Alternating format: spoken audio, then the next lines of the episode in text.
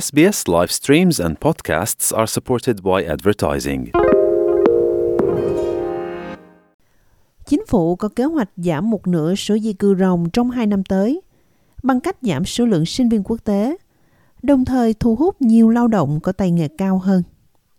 Trọng tâm của kế hoạch cải tổ là quá trình nhập cư, visa, kỹ năng theo yêu cầu, Skill in Demand Visa. Nó sẽ rút ngắn thời gian xử lý thị thực xuống còn 7 ngày. Đối với những người lao động nộp đơn xin việc có mức lương trên 135.000 đô la. Nhưng biện pháp này được gọi là con đường kỹ năng chuyên môn sẽ loại trừ thương nhân, người vận hành máy móc và người lao động phổ thông. Thay vào đó, họ sẽ được tiếp cận theo một diện khác dành cho những người lao động thiết yếu với thời gian xử lý thị thực chậm hơn.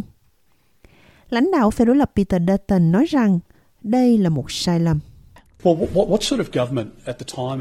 Các ông quản lý chính phủ kiểu nào vào thời điểm khủng hoảng xây dựng khi chúng ta không thể có được một thợ xây, chắc chắn không đủ tiền để thuê, vậy mà lại quyết định đóng cửa với các thợ lành nghề muốn vào Úc.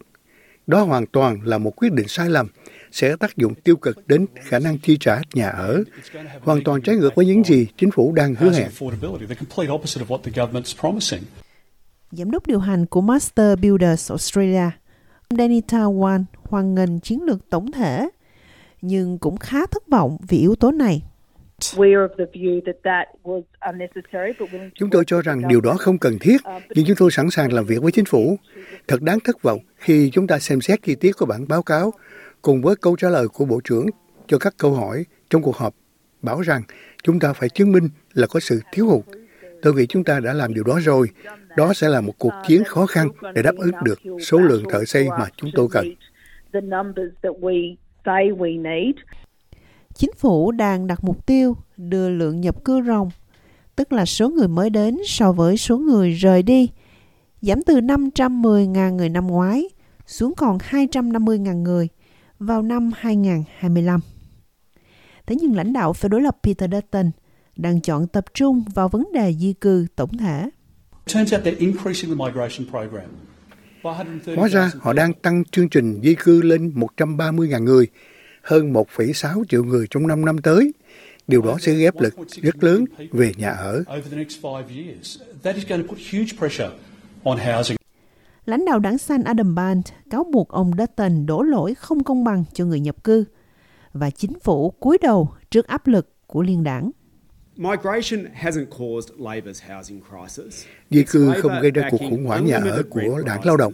Đó là vì đảng lao động ủng hộ việc tăng tiền thuê nhà không giới hạn, tăng lãi suất không giới hạn và không xây dựng đủ nhà ở công cộng và nhà có giá cả phải chăng. Đó là nguyên nhân khiến chúng ta rơi vào cuộc khủng hoảng nhà ở mà chúng ta đang gặp phải. Bây giờ đảng lao động cùng với đảng tự do là đổ lỗi cho việc di cư gây ra cuộc khủng hoảng nhà ở.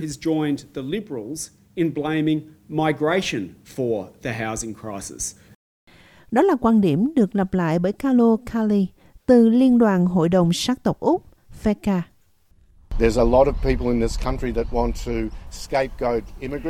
Có rất nhiều người muốn đổ lỗi cho người nhập cư và dùng họ làm vật tế thần cho chính sách di cư. Chúng ta phải chống lại điều đó. Lý do cho những cải tổ này là hệ thống trước đây đã bị phá vỡ. Hệ thống trước đây cần được thắt chặt hơn. Chúng tôi tin rằng những con đường được nêu bật trong thông báo ngày hôm nay thực sự tích cực.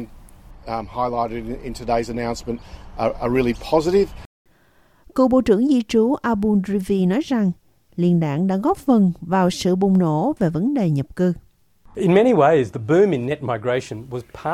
Theo nhiều cách, sự bùng nổ vì di cư ròng một phần là lỗi của liên đảng.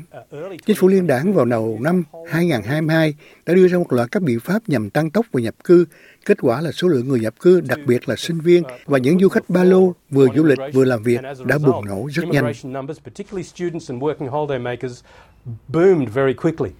Đầu bếp Massimo Calusi từ Ý đến Úc theo thị thực làm việc trong kỳ nghỉ vào năm 2016.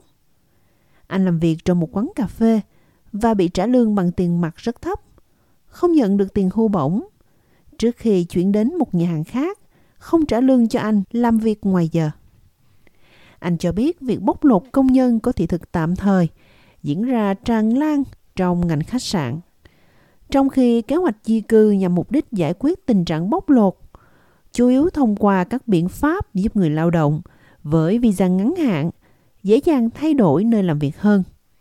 Ông Calusi không tin rằng chiến lược này bảo vệ đủ cho những người lao động được trả lương thấp.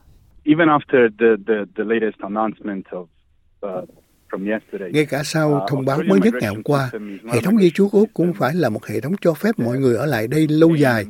Cấu trúc này tạo ra tình trạng lấp lửng về thị thực tạm thời. Thật không may, những người lao động có thị thực tạm thời là những người dễ bị tổn thương, bởi vì trên thực tế họ luôn ngại lên tiếng.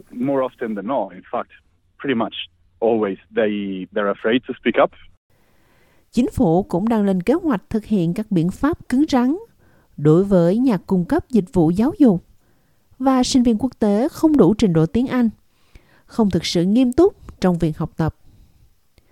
Không loại trừ khả năng giới hạn số lượng sinh viên quốc tế nếu số lượng nhập cư tiếp tục gia tăng. Thế nhưng cựu Bộ trưởng Di trú Abu Rivi nói rằng việc đặt ra giới hạn cho sinh viên sẽ rất hỗn loạn và khó thực hiện. Tôi nghĩ rằng chúng ta tập trung quá nhiều về lợi ích xuất khẩu giáo dục của sinh viên nước ngoài mà không tập trung đủ vào lợi ích của họ. Những người sẽ thành công dân Úc, làm việc ở Úc hết đời, đóng thuế và đóng góp cho nước Úc. Điều thứ hai quan trọng hơn rất nhiều so với doanh thu xuất khẩu mà các trường đại học kiếm được. Tôi nghĩ đã đến lúc chính phủ Úc phải thay đổi quan điểm và nói rõ điều đó với người dân Úc.